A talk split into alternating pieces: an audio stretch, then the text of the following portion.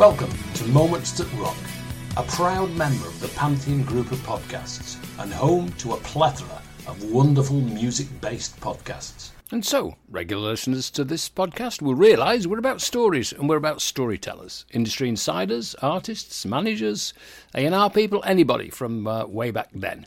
There are some archive interviews. If you dig back through previous shows, you'll be able to hear. But today we're going to go back and listen to part two from a couple of uh, really interesting people. One gentleman called Jon Webster, who ran Virgin Records uh, for quite a while, and both the retail and um, the industry side. And we're also going to hear from Ian McNabb, uh, Works founder and um, also solo artist. He's been going for 40 odd years. We had him on the show a while back, and we're going to finish off hearing um, some advice from him about um, what he did in the pandemic and stuff, and uh, growing up in music and where he's going from here. So, more from Ian coming in a short while. But we'll start it all off with Jon Webster.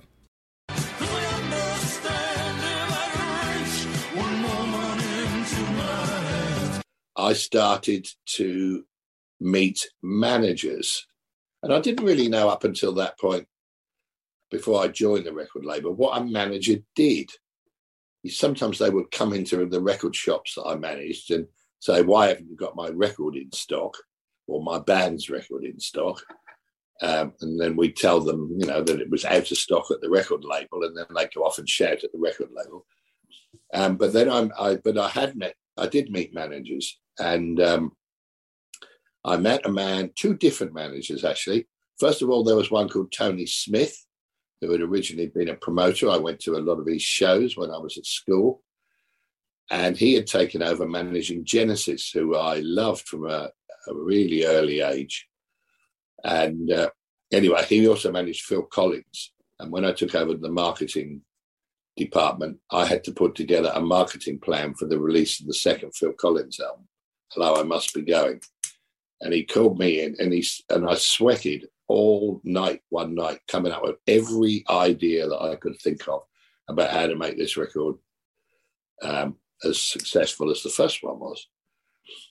And so I went to see him, and I I think I sat there for about forty five minutes and told him every single thing we were going to do. We were going to do shop displays and sweatshirts with "Hello" on the front, and I must be going on the back, and just everything and I hadn't missed a thing. And he waited until I'd finished, and then he said, "What about the shop doors?" And I said, "What do you mean?" He said, "Why haven't we got anything on the shop doors?" Uh, hello on the on a sticker on the front door, and I must be going on the back when people left. He went, hmm, "Yeah, that'll do." Um, but he became a very important part of my life after that because he managed Genesis and and Phil Collins.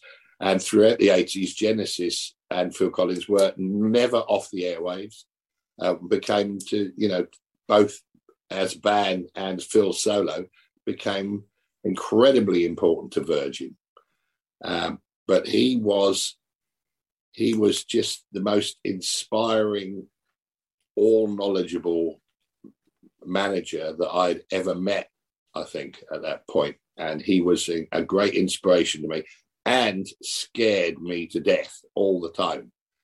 Um, but he just made you, as a record industry professional, be on your toes the whole time. In contrast, there was the manager of Simple Minds, a guy called Bruce Findlay, who were a band that Virgin had signed after they'd been dropped by Arista. And had taken them and were gradually, gradually growing them, and each album became slightly bigger. And Bruce Findlay, unlike Tony Smith, who used to scare the life out of me, was the opposite. He used to come in and encourage everyone and would speak nicely to everyone and would uh, go around and uh, make sure all the staff had tickets for the gigs and was just the exact opposite. He wasn't such a tough businessman, but he was a great people person. And Simple Minds were, in many ways, were the archetypal Virgin band because we took them from nothing, well, not, not well, pretty much nothing, to headlining Wembley Stadium in 1989, and obviously still have a career today. And they were a band that would um, would just just motivate every single person in the company to to work go that extra mile for them. Um, and when they when they um, when they got to number one, they uh, for their with their first single that got to number one, Belfast Child in 1989, they flew down from Scotland and we had a fantastic uh, lunch to celebrate, and that will forever remain in my consciousness. Unfortunately, I couldn't go to the Wembley show. I was on a holiday at the time, but uh, I probably should have come back. Um, so that was fantastic all the way through the 80s.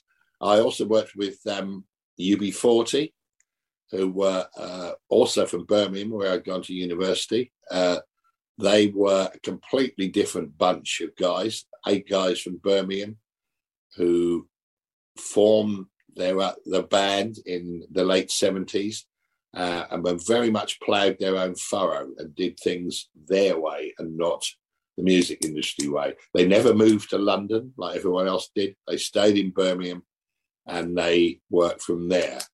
And one of the great experiences of my life was going to South Africa with them in 1994. And they said they would never play South Africa, even though they were hugely successful in selling records there until Nelson Mandela was released. And after he released, we went there in 94 and played some most um, fantastic shows in uh, Durban, Cape Town, and Johannesburg. Uh, they were a handful to deal with, a real handful. Um, I remember Robin, the guitarist, coming down to tell me that they wanted to follow up the Labour of Love album, which was a massive worldwide hit, with a dub album. And uh, we said, I said, why? You know, we went through this whole thing. I said, why are you putting out a dub album? No one's going to understand this. And he looked at me and he said, Jon, we're a collective. There was a vote. I lost. I think it's a crazy idea, but the majority of the band want to do it. So that's what we're doing. Uh, and it was uh, just a real eye opener way of doing business. So after the now, that's what I call music. And then I worked on the B, with the BPI Council, which is the record industry trade body, and the Brit Awards were happened every year. And I always thought it was a bit um, it was the major labels, particularly, who tried to force their acts on the show. And I didn't really like this. I didn't really like the way it was um, it was organised. I suppose it's been uh, like the criticism the Grammys has come in for lately. Um, so I came up with the idea of the Mercury Music Prize, which was to make a, a prize, just a vote by music business professionals, mostly journalists and media people about what the album of the year was. And it was a very simple idea. Um, and simple ideas are probably mostly the best and the easiest way to do things.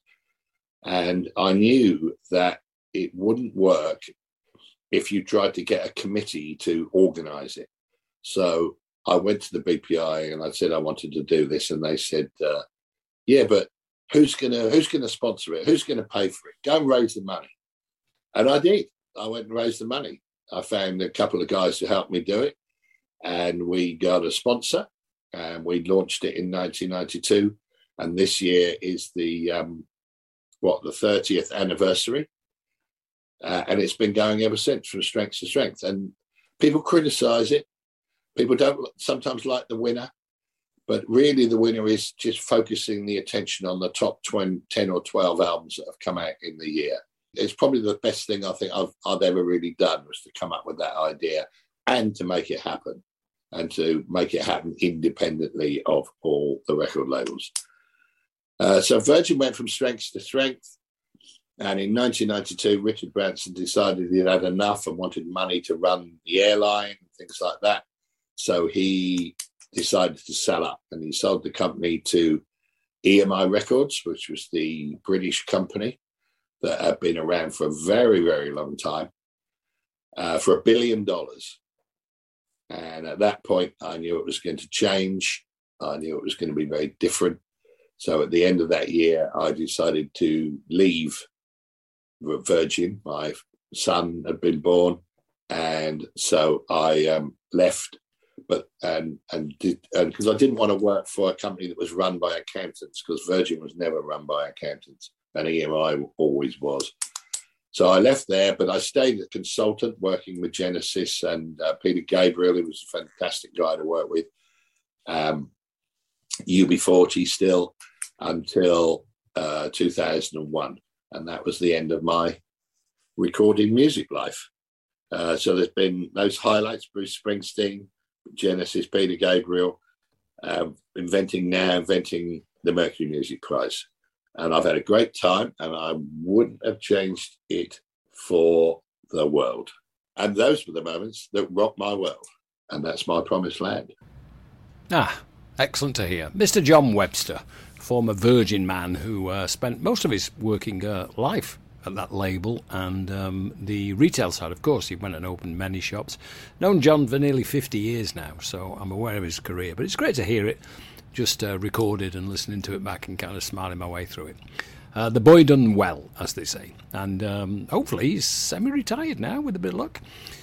Anyway, you're listening to Moments That Rock. I'm your host, Tony Michaelides, and uh, we have more to come after the break with Mr. Ian McNabb, the founder of the Icicle Works, and um, a real character in himself. Great storyteller, and you'll hear some of what he's got to say, including some advice for up and coming artists and how he has coped with the pandemic.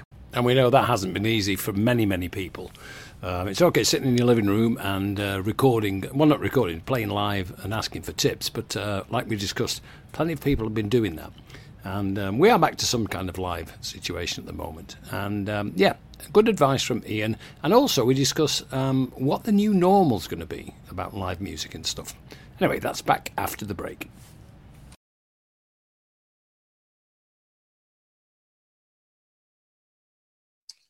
Well, my special guest today, from a long, long time, way back then, Mr. Ian McNabb, originally from the Icicle Works, and uh, still Mr. Ian McNabb.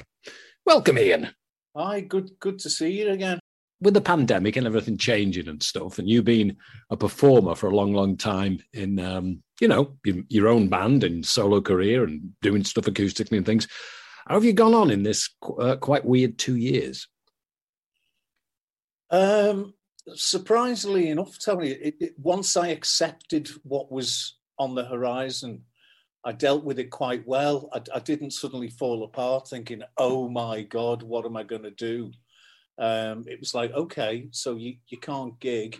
So what else can you do? So I basically installed a load of recording equipment in my house downstairs and started recording all the songs that I was I was going to be recording, you know, as well. So I concentrated on that. Ended up doing a double album. It would have only been a single. When I say double album, I've always made albums that were too long, but I've never made albums that were two albums. That you know.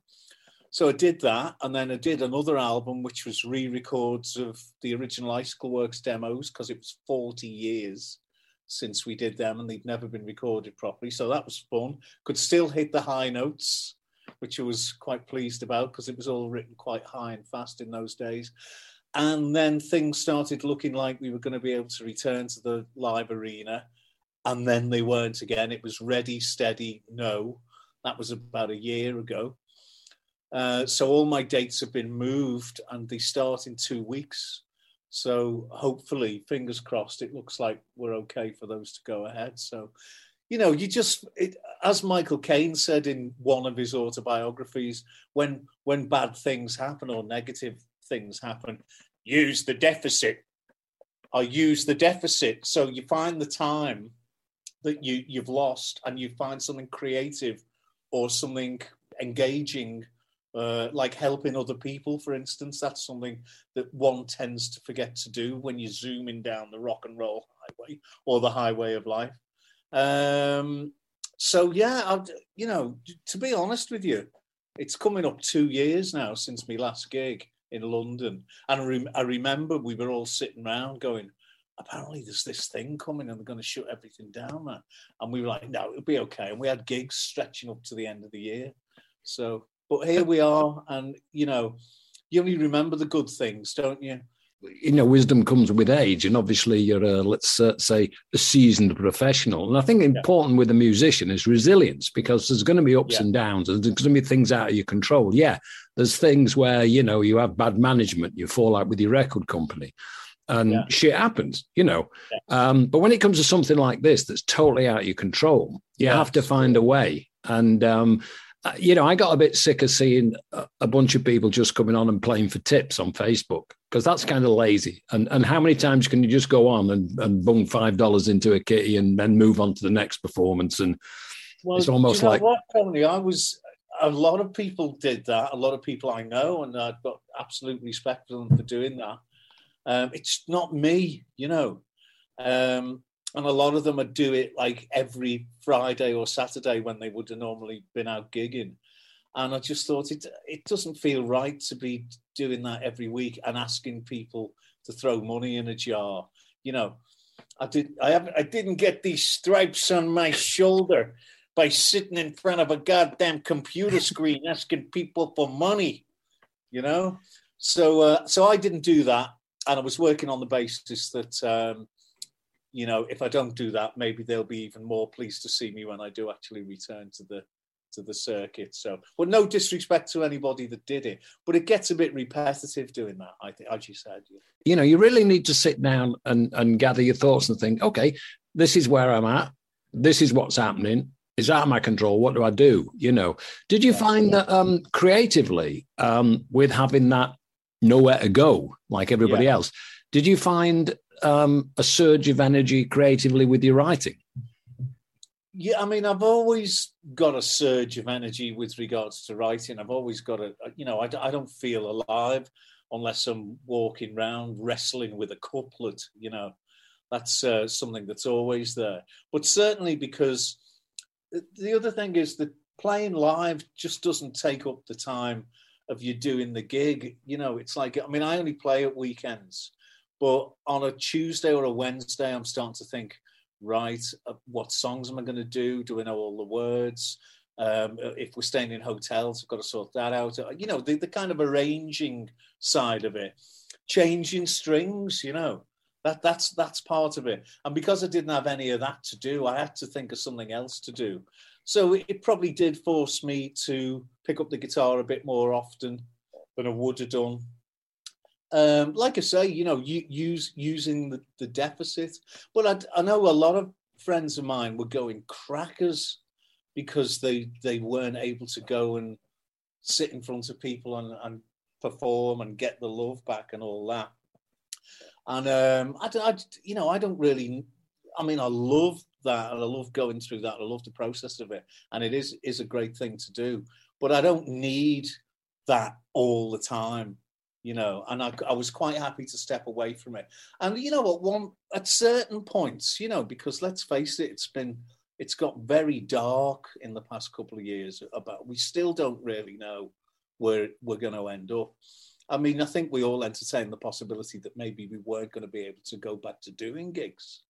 I know, uh, you know, I mean, some of those, I mean, I'm an old boy now, but some of those older guys like, you know, the Stones and McCartney and all of those cats, I mean, they're a couple of years off 80 now. And they, those guys do big three hour shows with the whole thingy, and it's a big deal. And I bet some of them are thinking that maybe they've done the last gig, you know. I know McCartney said that. But um, here we are. It, you know, we're back, and it looks like it's going to happen, and it it'll be like uh, it'll be an interesting experience to get back on the horse and and see how it feels. You know. When when you say we, um, you go out with with musicians as well, and you're a band. Most of the time, I do solo shows.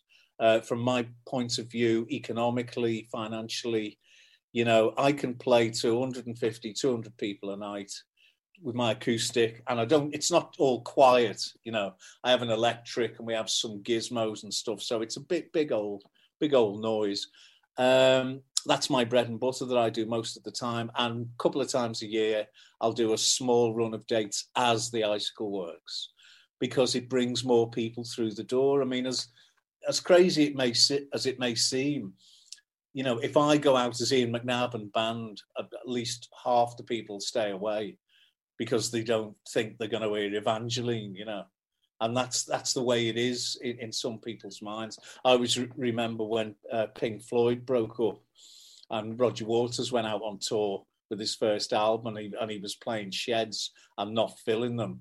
and the other guys went out as Pink Floyd and they were filling stadiums playing his songs.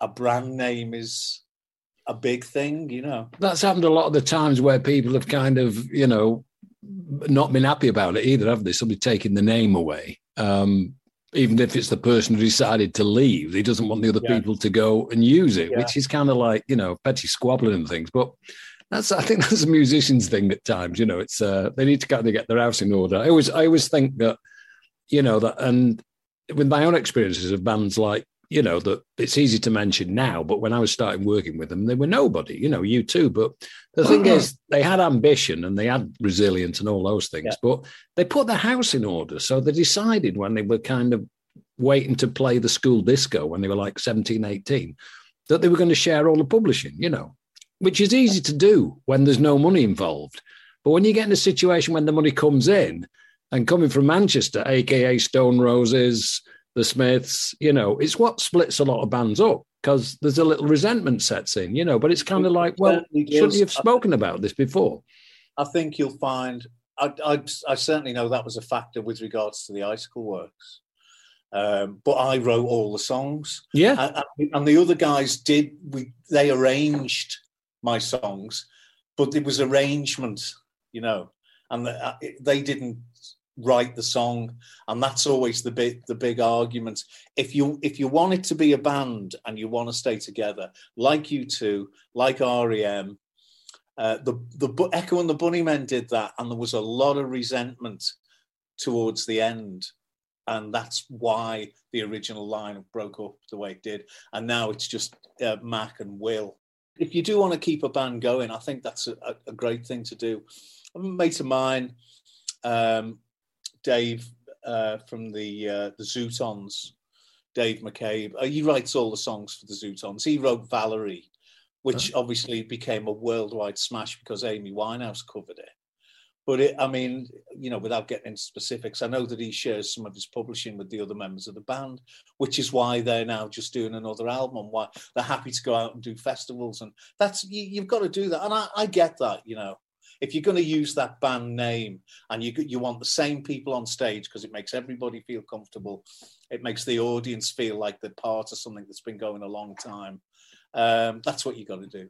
And it, it, it's funny, isn't it? Because when we came up with the idea of tribute bands it's genius because all those people who kind of don't do anymore, somebody else goes out and does their songs and they kind of perfect the act, so to speak, you know. Uh, I experienced a couple of things myself, like going to see that the, you know, you mentioned the Pink Floyd, like the Australian yeah. Pink Floyd, there's the Brit Floyd. And I yeah. went with my wife, and a friend of ours was going, and she said, Oh, I'm going to see. And I kind of didn't sound really interested, you know.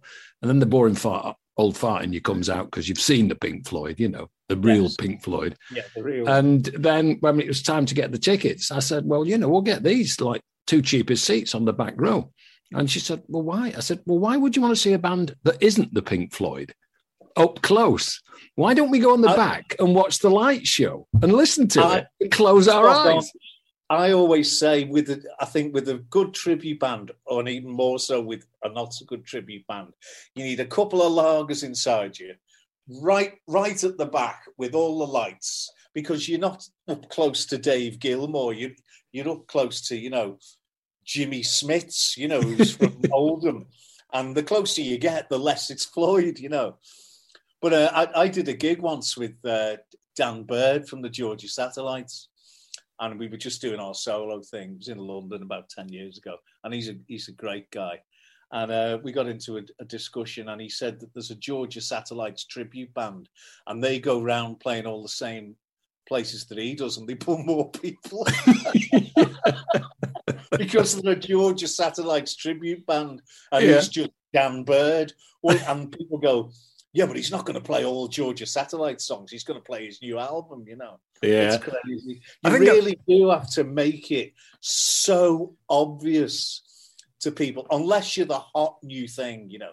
If you're the hot new thing, you can pull up in a town, play the Enorma Dome, and they will pay a fortune for tickets. They don't mind looking at screens. They'll pay for parking, the whole thing.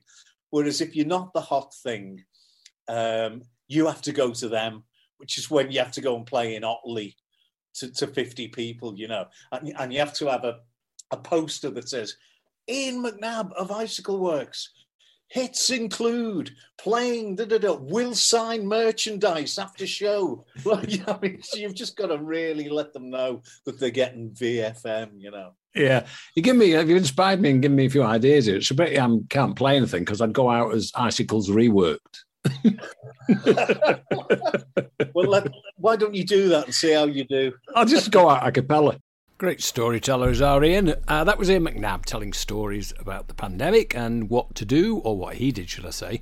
We've got a little bit more. I asked him about um, uh, his time, you know, uh, taking on America, so to speak. But I'm going to save that for another day. That'll be it for today.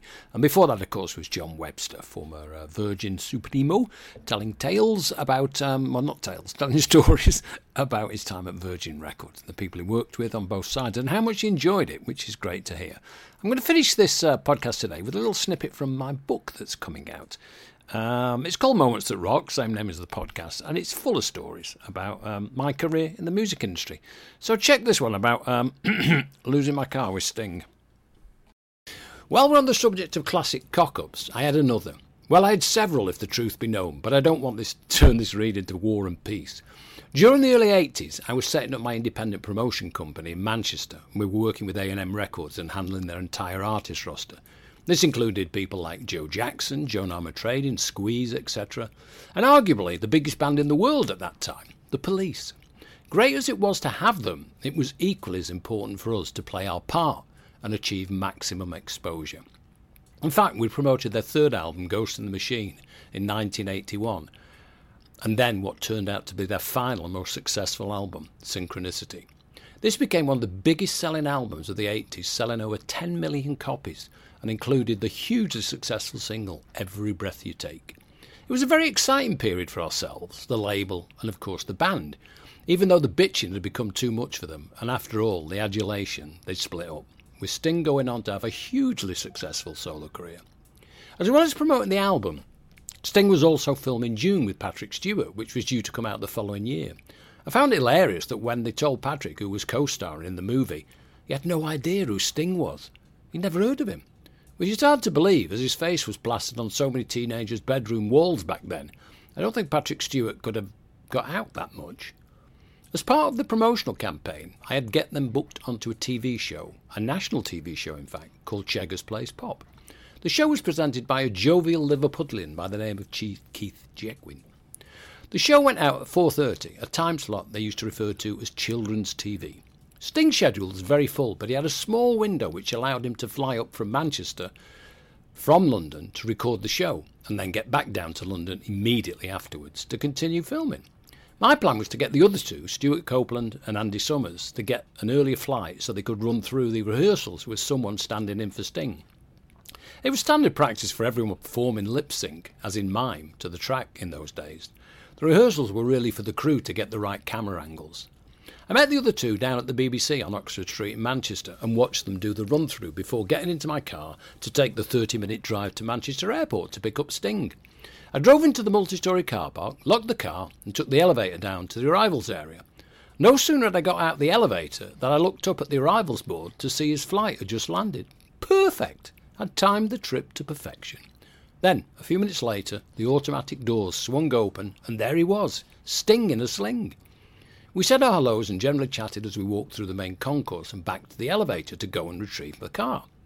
Thirty minutes later, we'd be in the BBC studios and ready to start filming. Everything was going according to plan, and we were right on schedule to getting back to London on time. Or so I thought. We climbed into the elevator, and as Sting glanced across at me, finger poised to hit the button, and said, What level are you parked on? I froze. I'd no idea where I'd left the parked car, where I'd parked the car. So there you have it, me on one level and Sting on another, wandering around in a packed car park looking for my car. Fortunately, we found it in time, drove a little faster than anticipated down to the studios, arriving just in time. I got back to the airport a couple of hours later, and it all worked out fine as he hadn't lost any filming time back in London.